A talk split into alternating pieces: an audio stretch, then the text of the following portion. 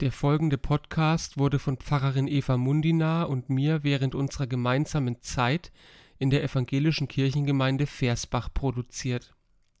Da wir seit September 22 in der evangelischen Studierendengemeinde Würzburg tätig sind, ist das folgende Podcast-Intro nicht länger aktuell. Diese kurze Einordnung ist notwendig, weil wir bald wieder mit neuen Folgen auf eine Tasse Tee aus der ESG oder so ähnlich starten wollen die alten Folgen aber nicht verloren gehen sollen.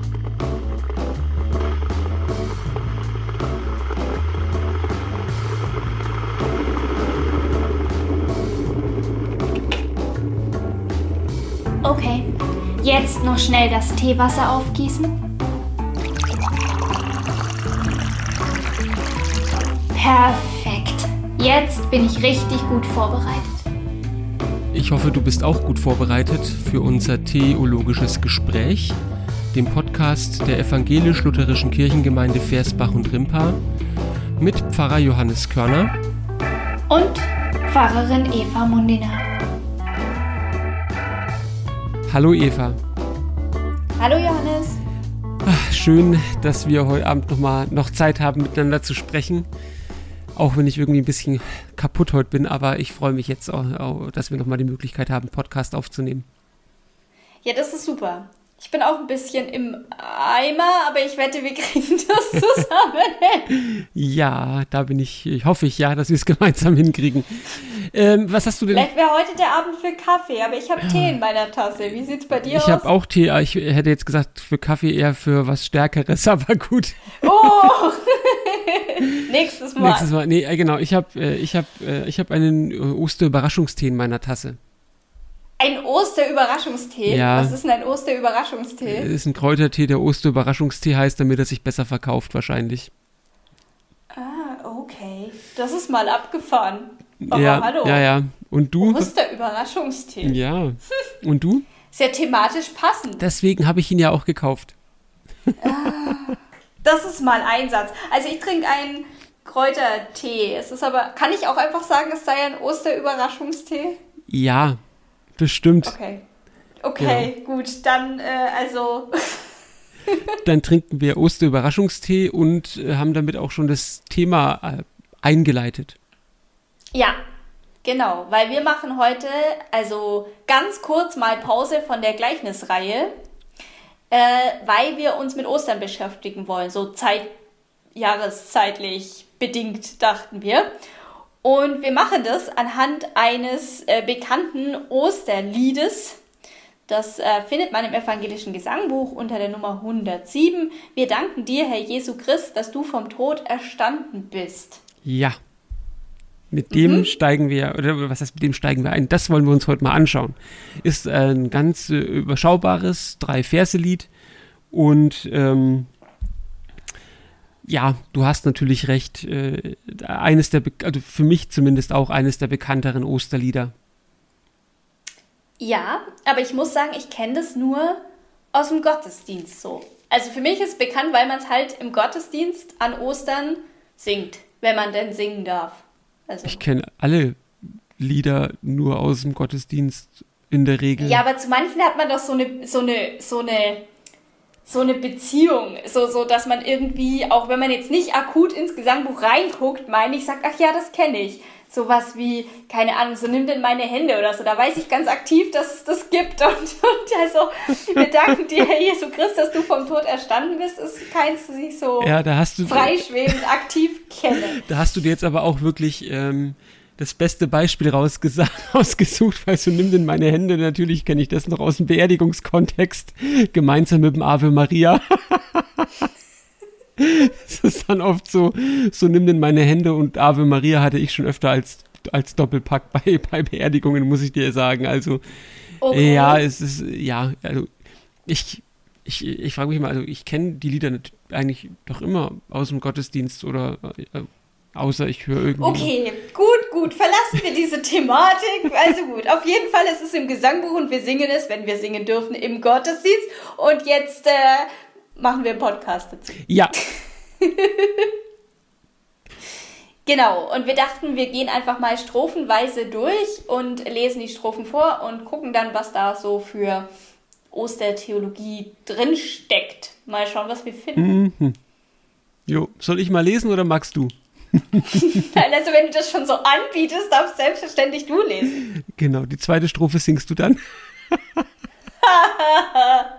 Von mir aus auch die dritte. so, gut.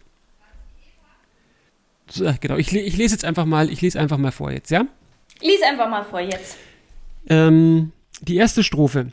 Wir danken dir, Herr Jesu Christ, dass du vom Tod erstanden bist und hast dem Tod zerstört sein Macht und uns zum Leben wiederbracht. Halleluja. Schon schön, gell? Ja. Ja. Okay. Kurz und knackig. Kur kurz und knackig. Mhm. Steckt aber viel okay. drin. Aha. Ich fange der Einfachheit halber mal an mal mit an. was fällt mir auf. Ja. Das ist ja immer einfacher, da muss man noch nicht so viel interpretieren, sondern kann einfach was sagen, was einem so auffällt. Ähm, mir fällt auf, dass es sofort mit einem Dank losgeht. Wir danken dir, Herr Jesu Christ. Mhm. Und wofür wird gedankt? Also zunächst mal, dass du vom Tod erstanden bist. Das ist auffällig, weil es da also weil es den Punkt festsetzt, wo dieses Lied anfängt. Es fängt nämlich nicht an bei, keine Ahnung, dem Zug nach Golgatha oder dem Leiden oder dem Kreuz oder keine Ahnung, sondern es fängt quasi erst nach dem Tod bei der Auferstehung an. Mhm. Es klammert also zunächst mal ganz viel Geschichte aus. Also oder, oder benennt die halt einfach nicht. Es ist kein, kein schweres Todeslied, sage ich jetzt mal so, wo irgendwie die ganzen äh, die ganzen Leiden des Kreuzes nochmal erst eingespielt werden, um dann sozusagen vor der Dunkelheit des Kreuzes das Licht der Auferstehung noch viel heller strahlen zu lassen. Uh, nein, ist es nicht. Und es ist auch kein so ein, so ein wie sage ich das jetzt, so ein äh, historisches Lied. Also ein Lied, das quasi den, den historischen Ablauf nachzeichnet. Gibt es ja auch so Lieder, die dann erzählen mehr, Ja. was da alles so der Reihe nach war.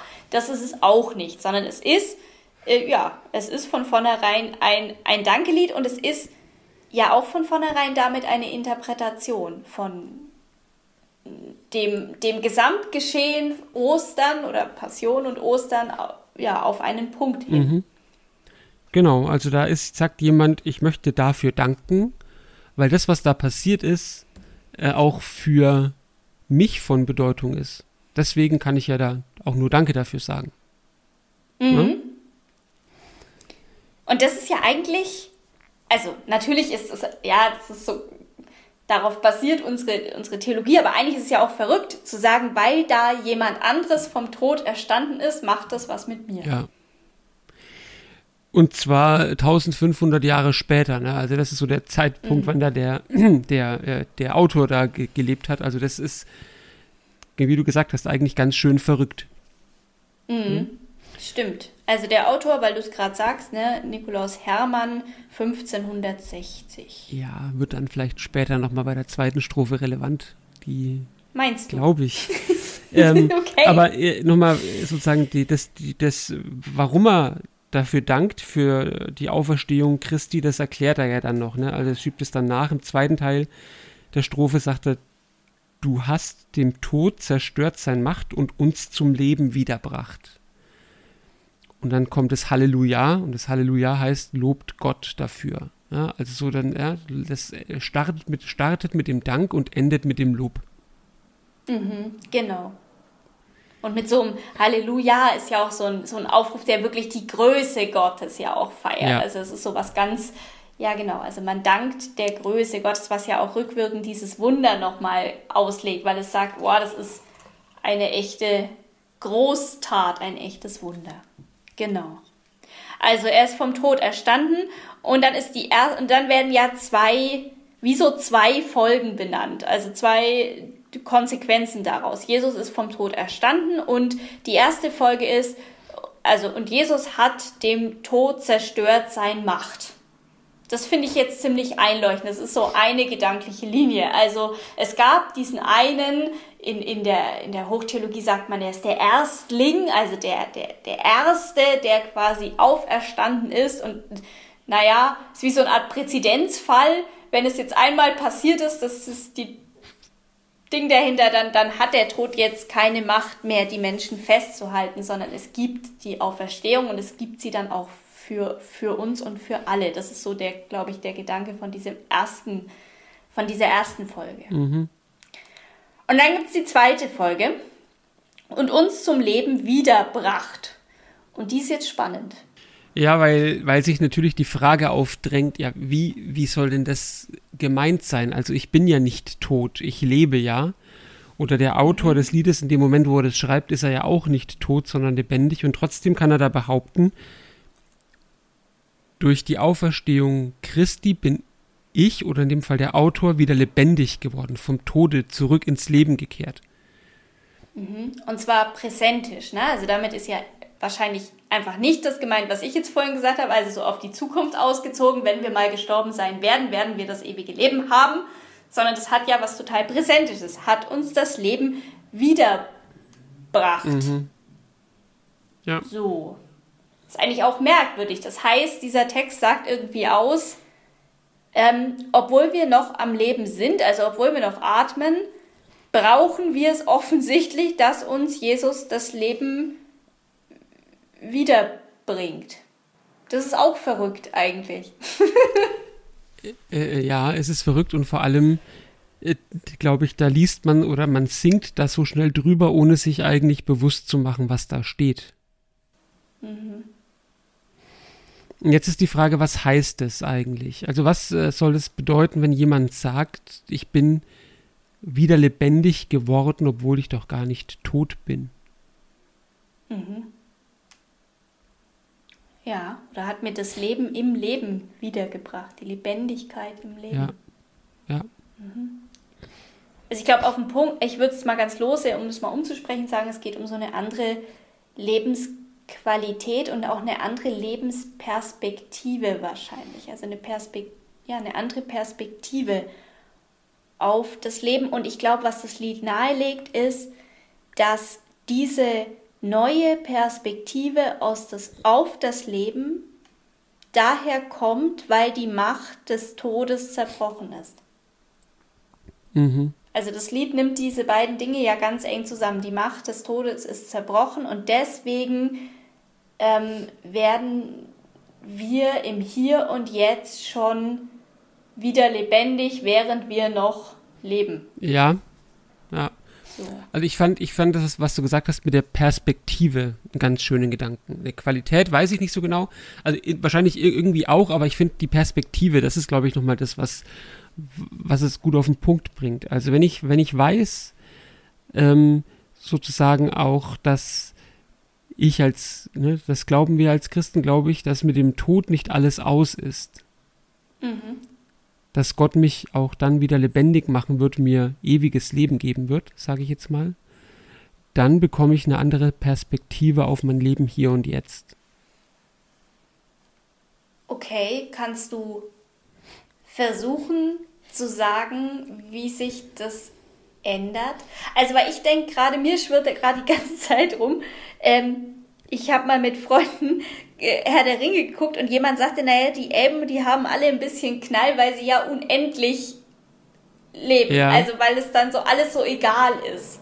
Und das ist ja nicht der Gedanke. Aber deswegen so die Frage, kannst du das, was ändert sich? Und ich meine es ganz offen, was ändert sich für dich, wenn du weißt, äh, ja, wenn du weißt, naja, mit, ich werde das ewige Leben haben. Ja, mit der Perspektive meine ich eben, ich, äh, ich habe, ich, ich glaube, es hat ganz viele verschiedene Facetten, aber ich glaube zum Beispiel, ähm, die Perspektive heißt, ich, mit dem Tod ist nicht alles aus. So, hm. ich glaube, das ist ja auch so ein bisschen was, der Tod ist das letzte, die letzte große Unbekannte heißt, oder viele Menschen haben Angst davor, weil man nicht weiß, was nach dem Tod kommt. Mhm. So, ich glaube zu wissen, was danach kommt. Mhm. So. Also, ne, also verliert der Tod auch da ein bisschen seine Macht über mich.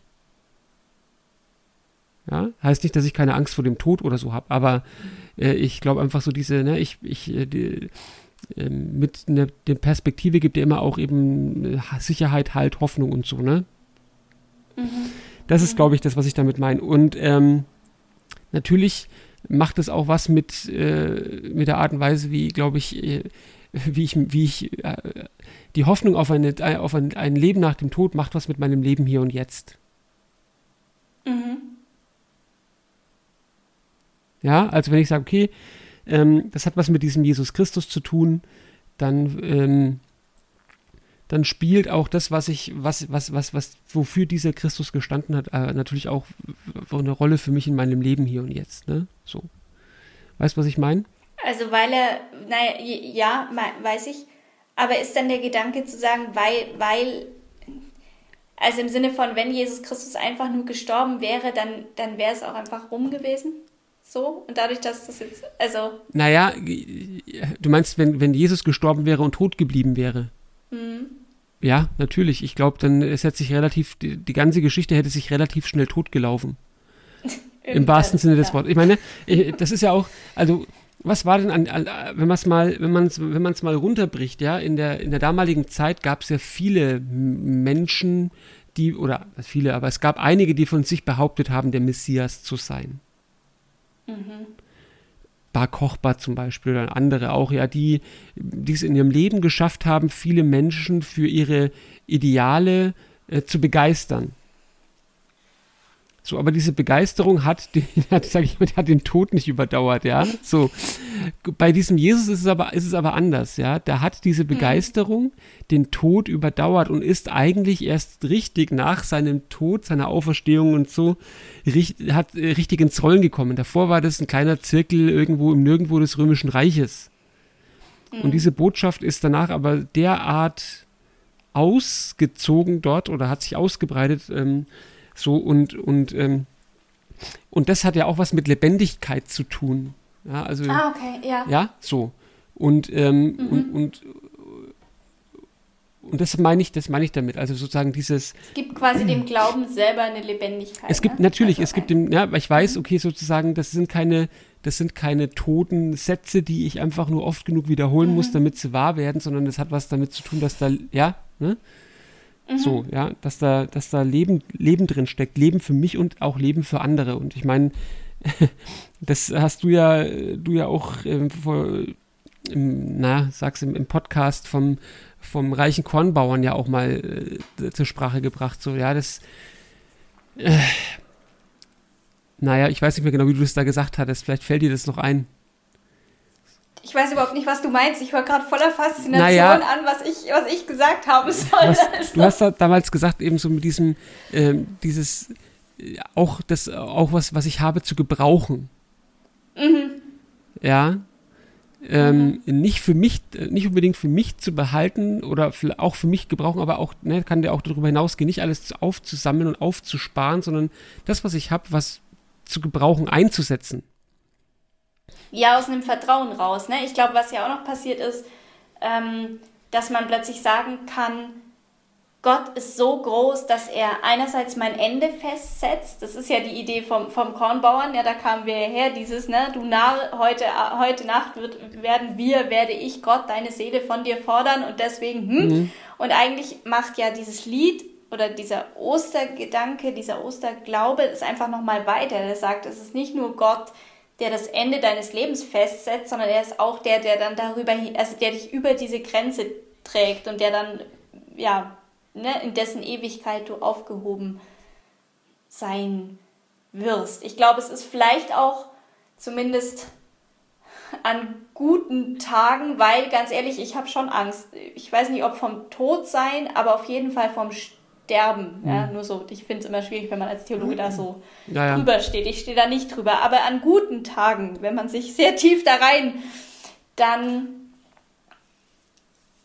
ja, mu muss man sich nicht mehr so sehr bestimmen lassen, finde ich, vom, vom Ende her. Man muss nicht, ja, man muss, man muss vielleicht in manchen Momenten nicht so dolle festhalten, weil man sagen kann, erstens liegt es in Gottes Hand und Gott wird mich nicht verloren gehen lassen, sondern ne, ich bin dann aufgehoben. Ja.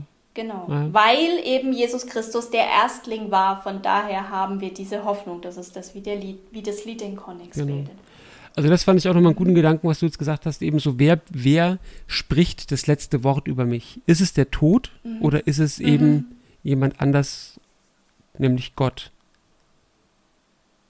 Ja, das hat auch was mit dieser Perspektive zu tun. Nein, der Tod wird nicht das letzte Wort über mich sprechen. Das heißt auch nichts, ne? Das heißt nicht, dass, da stimme ich dir auch vollkommen zu, dass der Tod äh, keinen Schrecken oder sowas hat. Das äh, mhm. würde ich auch sagen, dass der, der, Tod hat es. Und das finde ich auch beruhigend, wenn ich nämlich äh, mir die, äh, die Passionsgeschichte anschaue. Selbst für Jesus hatte der Tod Schrecken. Ja, ja. Wenn man da an die Szene im Garten Gethsemane denkt, ähm, wo er auch aufs Äußerste in seinem Geist äh, bewegt war, sage ich jetzt mal, und auch darum gebeten hat, dass doch bitte schön dieser Kelch an ihm vorübergehen möge, dann hat der Tod seinen Schrecken. Das, äh, das, das glaube ich, ist auch vollkommen in Ordnung.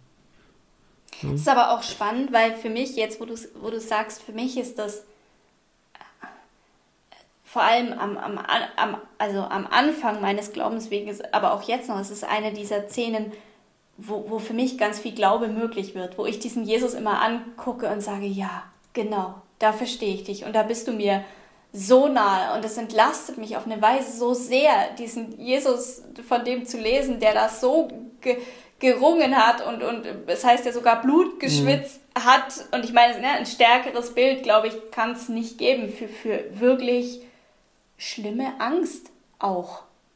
Äh, und das, äh, ja, und, und ich finde, das ist auch ähm, für mich ein ganz, ganz wichtiges Bild und eine große ähm, Stärke. Und wir merken da schon in diesem Gespräch, wie es dann doch zusammenhängt. Mhm. Ne? Wie ich diese Dankbarkeit für die Auferstehung alleine eigentlich nicht aussagen kann, ohne dass ich das vorher irgendwie mitnehme. Also das, das, das Leiden, das Kreuz, verraten werden, das, all diese Dinge. Mhm.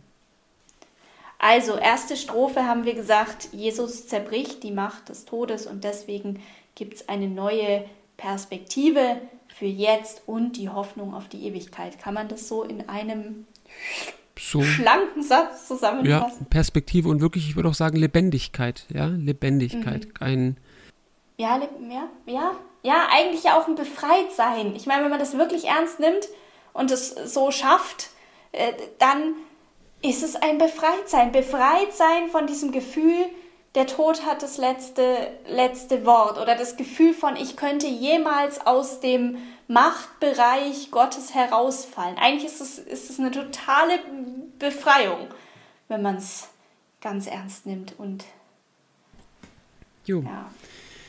Zweite Strophe. Ich lese, ich singe nicht, aber ich würde lesen. Lies. Okay. Wir bitten dich durch deine Gnade, nimm von uns unsere Missetat und hilf uns durch die Güte dein, dass wir dein treuen Diener sein. Halleluja. Mhm. Ja, genau. Und wegen der Strophe habe ich vorhin gesagt, dass vielleicht die Zeit, äh, in der der Autor das geschrieben hat, eine Rolle spielt. Hm, äh, ne? Erklär mal. Naja, 1560, wenn das Lied ja so entstanden ist, ist es kurz nach den ganzen, nach, nach der Reformation. Und äh, da, was natürlich für Luther wichtig war, ist die Gnade, also sozusagen die Befreiung von der Schuld durch die Gnade Gottes, ne? so ein bisschen, das, das der, der gnädige Gott, der mich nicht straft. Ja, und das kommt da im Ansatz natürlich auch durch. Ja, also äh, ziemlich, ziemlich, ja, ziemlich, ziemlich. Ja. Also man könnte fast sagen, lutherische Theologie in Reinform. Ja, auf, in, in, in Essenz, glaube ich. Also, ne, auch dieser Beginn, wir bitten dich durch deine Gnade. Also, es ist schon mal ja. klar, der Anfang und der, der überhaupt irgendetwas tut, ist Gott in seiner Gnade. Mhm. Also, noch nicht mal Gott so in seiner, ne, also nicht nur Gott, sondern Gott in seiner Gnade. Sprich, wenn man jetzt von Luther her denkt, eben nicht als der gerechte Richter, mhm. weil da würden wir alle nicht bestehen, sondern Gott, der eben ähm, Gnade walten lässt und uns mit dieser Gnade anschaut. Und dann, dann haben wir überhaupt nur die Chance. Also das ist ja eigentlich ein ganz starker Satz. Wir bitten dich durch deine Gnade. Das sagt ja aus, hey, wir brauchen erstmal deine Gnade, damit wir dich überhaupt bitten. Ähm, ja, damit dieses Bitten überhaupt funktionieren kann, mhm. sozusagen. Das finde ich auch, übrigens auch spannend, ne? während die erste Strophe mit dem Dank begonnen hat, beginnt die zweite mit der Bitte. Oh, du hast recht. Ja? Aha. Mhm. Da ist ja eigentlich auch nochmal, wir haben bei Gott, wir fangen bei Gott an, wir danken Gott und dann kommen erst wir. Ja. Das ist was, was man in der, was glaube ich dem Menschen auch heute, ohne dass ich jetzt diese große, ja, und der Zeitgeist ist schrecklich Theologin sein will, aber ich glaube, es ist etwas, was uns sehr, sehr gut täte. Es ist eine demütige ja. Grundhaltung, die uns schon anstünde. Erst kommt Gott und dann der Mensch. genau, richtig. Wie konnte man, ne, es ist egal, ja, genau, ja. mhm. Also wir bitten dich durch deine Gnade, nimm von uns unsere Missetat. Finde ich, ich, ich finde ja, ne, man muss ja, man muss jetzt nicht allzu viel mit, äh, immer mit Zünde und sowas um sich werfen, aber ich finde die Grundbewegung natürlich gut. Ich äh, komme ja jetzt gerade schon von meiner ersten Konfirmation in, de, in, dem, in dem Jahr her. Und da war ja jetzt auch schon die erste, die Beichte zur Konfirmation gehört ja immer auch die Beichte. Eigentlich ein Wort, das ich gar nicht, gar nicht so toll finde, aber ähm, was, worum es da geht, finde ich schon gut. Also zu sagen, hey, ähm, ich, ich habe einen Ort, wo ich, ich sage mal jetzt nicht, ne, so, wo ich das, was mich belastet, ablegen kann. Das ist für mich das, was, mhm. was, was für mich auch Beichte ist und so. Wenn hier, ne, das kommt ja auch hier, nimm von uns. Also da ist etwas, das, das habe ich auf mich geladen und das, das belastet mich vielleicht und hier ist jemand oder die Bitte, dass dieses, das, was mich belastet und quält, manchmal auch einfach weggenommen wird. Ne? Mhm. Ja, was mich ja dann auch wieder unfrei macht, also um das hm. zurückzubinden an oben auch. Ne? Also es quält mich, es macht mich unfrei. Spannend ist auch äh, wahrscheinlich, dass es sich reimt, aber auch inhaltlich, es ist von unserer Missetat, also Singular, nicht Missetaten, was natürlich für die Sündentheologin interessant ist, weil, es, äh, weil, der, weil man sagen kann, wenn man denn möchte, das Gewicht liegt nicht so sehr auf der einzelnen also deswegen glaube ich da, deswegen tue ich mich zum Beispiel auch mit dem Begriff Beichte so schwer, weil das diesen Touch hat von man zählt dann auf und sagt, ja, ich habe so und so oft, keine Ahnung, ich, keine Ahnung, heimlich genascht. Mein Papa hat gesagt, er hat das immer, also so. Ähm, in der Fastenzeit, so. oh weh. Ja, genau. Ich habe in der Fastenzeit heimlich gedacht, sondern es geht um so eine Grund, also um, mhm. um ja so eine grundsätzliche Haltung, mhm. Vor allem eine Haltung, wo ich eben ja, ich sage jetzt mal platt, Gott aus meinem Leben wegstreiche, wo ich eben nicht mehr habe, ich gehe in mein Leben und sage zuerst mal Danke Gott oder der Gott kommt vor den Menschen, sondern eigentlich ist ja Missetat, die hier gemeint ist, eigentlich immer, wir Menschen stellen uns an die Stelle, die Gott zustünde. Ja. Mal so ja. strukturell betrachtet. Ja, also ich, genau, also das, ich, ich finde es schön, dass das da an der Stelle eigentlich offen ist. Ich, ich, ich, ich finde es, genau wie du es gesagt hast, das kann man da gut auch sehen, vor allem mit dem, was dann danach noch kommt. Dass es so um diese Grund, ähm, diese Grundver Grundverkehrtheit, sage ich jetzt mal, geht, dass ich mich an die Stelle Gottes stelle in meinem Leben. Ähm, weil dann danach nämlich. Äh, oh, das passt wirklich gut zu den Dienern. Na eben, deswegen sage ich ja, ne, das, das passt da gut dazu. Äh, ich finde aber auch dieses andere, das, da, das, da finde ich auch immer, das, das darf auch sein, weil ne, das ja auch manchmal so die Erfahrung von Menschen ist, dass manchmal Dinge einfach belasten. Einzelne Dinge, die ich getan habe oder nicht getan habe. Ne, kann auch Sachen sein, die ich unterlassen habe, die mich belasten. Und dann ist die Frage, ähm, wo kann ich damit hingehen? Ja? Und ich meine, und da glaube ich, ist auch das eben so dieses, wenn wir bei Ostern sind und bei Karfreitag, kann ich das am Kreuz einfach ablegen. Zum Beispiel. Ja. Ne? Aber äh, jetzt in dem Zusammenhang finde ich das, was du gesagt hast, eigentlich auch ganz stimmig, weil nämlich dann sozusagen äh, die durch das Abnehmen der Missetat das äh, Beziehungsverhältnis ins rechte Licht gerückt wird. Ja, Gott hat seinen mhm. Platz und ich habe meinen Platz, nämlich, um es mal in der, in der Sprache damals, das für uns ein bisschen komisch klingt, Diener sein. Ja, es ist spannend, weil, weil ich habe da jetzt beim ersten Lesen so drüber gelesen, ja, dass wir da in treuen Diener sein. Okay, okay, okay, ja. Und ich finde, was in meinem Kopf passiert ist, wir übersetzen, also ich habe das so frei übersetzt wie, naja, dass wir halt irgendwie weiter äh, irgendwas mit auserwählt und dein Kind und keine Ahnung. Aber ich finde es gerade ganz heilsam, auch mal wirklich diesen, ja, für unsere Ohren sperrigen Begriff Diener stehen zu lassen, weil es genau das sagt, was du auch äh, gerade sagst, wie ist das Verhältnis? Und wir lassen da oft den Diener so rausfallen. Wir sprechen immer vom Kind Gottes oder vom, von der, ne, sagen dann, wir sind die Geschwister Jesu Christi. Das stimmt ja auch alles. Aber ich finde diesen Aspekt zu sagen, wir sind ja Diener Gottes. Also wir sind die, jetzt mal ganz platt, wir sind die Untergeordneten. Ja, ja, ja. Ja. Also ich, ich genau, ich denke, ich denke, da geht es wirklich um die, um die, um die Relation. Ich meine, auch wenn man jetzt, mhm. ne, Dina ist, glaube ich, da nicht so dieses Abfällige, wie es vielleicht bei uns mal jetzt in den letzten Jahrhunderten so gebraucht worden ist, sondern die Diener, wenn ich in die biblischen Texte gucke, das waren ja oft auch die Vertrauten des Herrn. Ja? Der Herr hat dann mhm. seine Diener losgeschickt und um irgendwas für ihn, ne? Aber genauso wie du es gesagt hast, eben jeder kennt seinen Platz, sage ich mal. Ne? Das ist nicht jetzt ich glaube, es geht nicht darum zu sagen, okay, der ist der eine, der wirklich abgewertet und runtergewürdigt ist, sondern es geht nur darum, um die Hierarchien mal zu klären. Gott ist eben Gott und ich bin eben nicht Gott. Mhm. Naja, und ich glaube, es ist auch zu denken her vom, vom Dienst. Also ein Dienst ist ja, ja auch heute noch, wenn man es betrachtet, nicht negativ an sich zumindest erstmal. Der Dienst, das ist keine Ahnung, also ne, im Krankenhaus, der Dienst, wir Pfarrer sagen auch, ich bin im, im, im, Im Dienst. Dienst. Polizei ist im Dienst. Naja, klar. Ja, klar. Also es, es hat ja schon auch was mit einer mit ne Ehre zu tun. Und ich finde, die beiden Dinge zusammenzuhalten, finde ich auch spannend. Da trifft sich ja auch wieder, ne? dass ich sage, der Diener sein, das hat etwas mit Ehre zu tun, das hat ja auch was mit diesem Ebenbildlichkeitsgedanken aus der Schöpfung zu tun. Ne? Also der, der Stellvertreter Gottes. Auf oh, jetzt machst du nur weiter. ja, wir machen den Deckel jetzt sofort wieder Nee, zu. aber du, ja, natürlich hast du recht. Also, ähm, Danke. ja. Irgendwann müssen wir uns damit mal beschäftigen, das ist nämlich spannend. Mhm, bestimmt.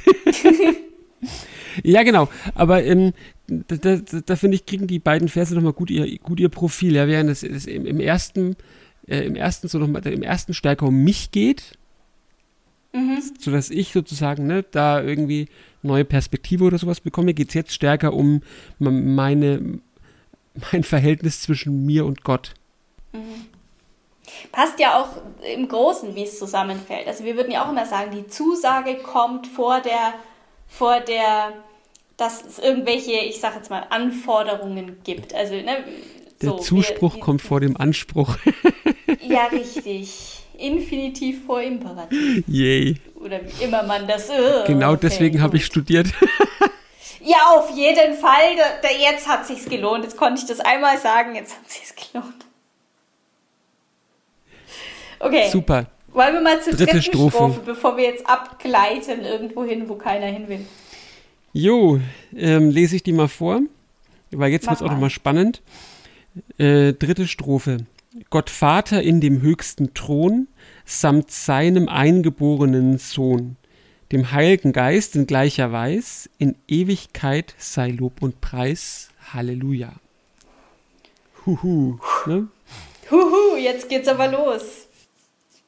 Gut. Also wenn wir wieder hingucken, was fällt auf? Es fällt auf, dass jetzt ähm, zum ersten Mal nicht mehr nur von Jesus und mir oder uns die Rede ist, sondern es geht jetzt ganz, es kommen jetzt die anderen Personen der Trinität, mhm. ja? Gott Vater und der Heilige Geist dazu auf jeden Fall mal. Und ähm, es wird nochmal eine andere, äh, nochmal auch um was, eine ganz andere Dimension erweitert, sondern ja, während, während an Ostern ja so, ne, Jesus steht von den Toten auf, er zeigt sich seinen Jüngern, er ist irgendwie noch hier auf dieser Erde, heißt jetzt hier, Gott Vater in dem höchsten Thron samt seinem eingeborenen Sohn. Also da wird der Ort, findet ja ein Ortswechsel statt.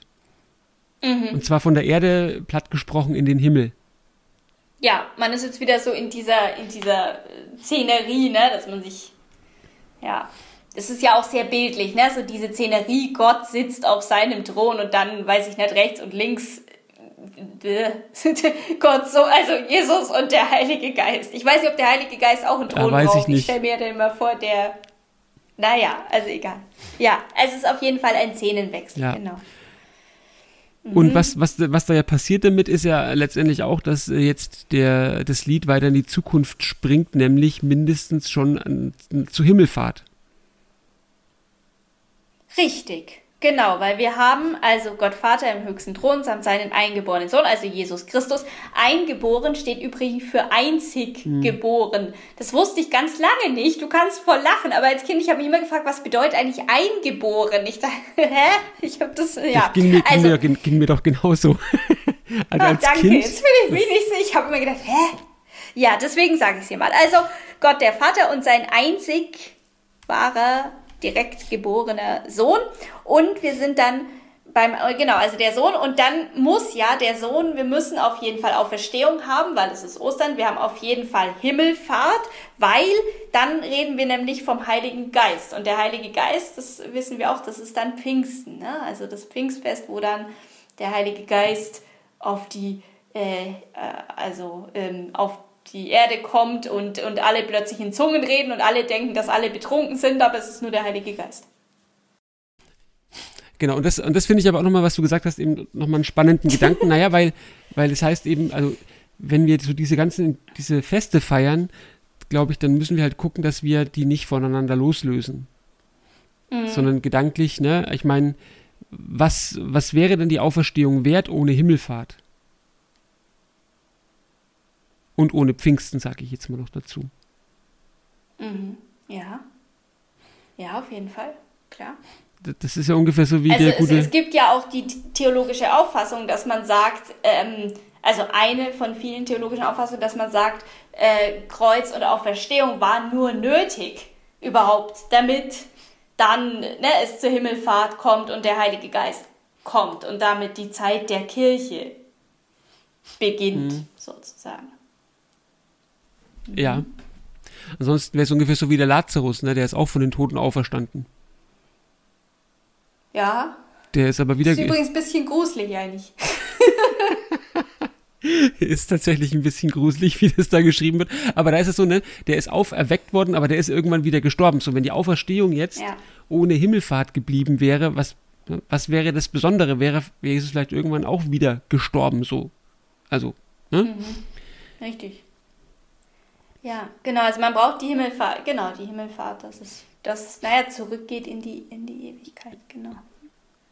Und wie du schon mhm. gerade so schön gesagt hast, dass es hier auf Erden weitergeht, ne? Denn äh, äh ohne, ohne Pfingsten ne, wäre wär die Jesus-Bewegung, was dann später äh, die Kirche geworden ist oder was sich dann in der Kirche auch ausgebildet hat, niemals so weit durch das römische Reich gewandert, sage ich mal.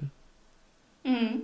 Ja, also davor waren die alle, die Jünger in Jerusalem, zusammengekuschelt und haben im Tempel ihren Gottesdienst, naja, haben im Tempel ihren Gottesdienst gefeiert und, äh, und ohne Pfingsten wäre da wahrscheinlich nichts vorwärts gegangen.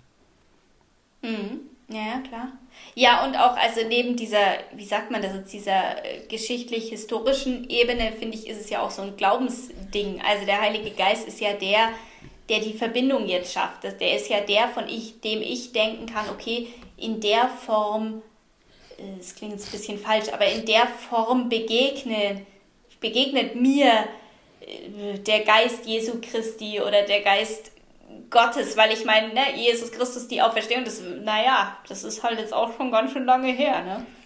Ja, ja. So, ja. Und, und denken zu können, okay, es gibt diesen Heiligen Geist und der ist, ähm, von dem kann ich denken, dass er hier ist, dass er mir, was ist ich, äh, Luther würde jetzt sagen, im Wort begegnet. Es gibt auch Menschen, die sagen, der begegnet mir in der Natur, wenn jetzt im Frühling alles wieder wächst. Keine, so. Das, also ich merke, für meinen Glaubensvollzug ist das auch einfach wichtig. Mhm. Ja. Und äh, mein, wir haben uns jetzt ja auch mit dem Johannesevangelium beschäftigt und da spielt der Heilige Geist genau in dieser Funktion eben eine große Rolle, dass, dass ähm, die Jünger eben nicht alleine hier zurückbleiben auf dieser Erde, und dass wir bis heute eben nicht alleine zurückbleiben, sondern dass der Heilige Geist im Prinzip der Beistand ist, der Jesus Christus hier vertritt. Mhm. Das ist die Idee. Und ich wollte auch gerade nochmal, das hast du auch schon gesagt, aber es zeigt auch nochmal, wie sehr die gesamte Geschichte, die wir in unserem Kirchenjahreskreis abbilden, auch theologisch zusammenhängt. Mhm. Das sind keine einzelnen äh, Geschehnisse. Man muss ja auch mal sagen, es geht ja schon ganz konkret, wenn man sagt, man nimmt Weihnachten. Weihnachten wäre ohne Ostern. Äh, so, das, das, das funktioniert nicht, nicht zusammen tatsächlich. Theologisch betrachtet jetzt. Ähm, das finde ich schon einen spannenden Gedanken. Puh. Puh. Ja, Gut, dass das Ding nur drei Strophen hat. ja, äh, gut, äh, aber auf der anderen Seite auch verrückt, was da so drin steckt in drei Strophen, äh, mhm. drei kurzen Strophen, ja. Ja, ja, ja. Das ist so. Und man hätte ja jetzt auch noch auch noch tiefer gehen können an anderen Stellen. Also es ist ja spannend eigentlich, ne? Gerade auch an dieser letzten Dings. Ich glaube, da stecken auch ganz viel trinitätstheologische Aussagen Eben. drin, in die wir uns aber nicht verheddern nee. wollen aus Hörerfreundlichkeit und, und uns, aus ja. Freundlichkeit uns gegenüber. Nee, das äh, glaube ich, können wir einfach mal so stehen lassen, was es mit der Trinität auf sich und nicht auf sich hat. Genau. Außerdem, das machen wir mal, wenn wir eine Wette verlieren. Jo, außerdem habe ich ja, habe ich ja im Vorfeld mal gemeint, naiv wie ich immer bin, der Podcast würde kürzer und jetzt dauert er doch schon wieder dreiviertel Stunde oder so. Ja. Deswegen ist es gut, an der Stelle auch mal einen Punkt zu machen. Auf jeden Fall. Ja, ich freue mich auf Ostern. Ja, ich mich auch. Es wird bestimmt. Wird bestimmt. Wird bestimmt. In dem Jahr anders, aber von dem, was da passiert, auf jeden Fall freue ich mich drauf. Stimmt. Hm? Es geht ja jetzt auch bald es los. Es geht ja bald los. Gut. Dann, Dann bedanke ich bedanke mich. ich mich ganz herzlich und wir haben nur beide gleichzeitig. Du lachst, als hätte ich was ganz nein, Doofes nein, nein, gesagt. also. Johannes, es war schön. Nächstes Mal gerne wieder. Ja. Äh, wieder mit den gleichen. Genau, nächstes Mal machen wir die. Ich habe gelacht, weil wir gerade beide gleichzeitig ich bedanke mich gesagt haben. Darüber habe ich gelacht, deswegen. Aber äh, ich äh, freue mich dann auch, wenn wir das nächste Mal wieder mit den Gleichnissen weitermachen können. Gut? Okay. Bis dann. Dir auch. Ciao. Tschüss.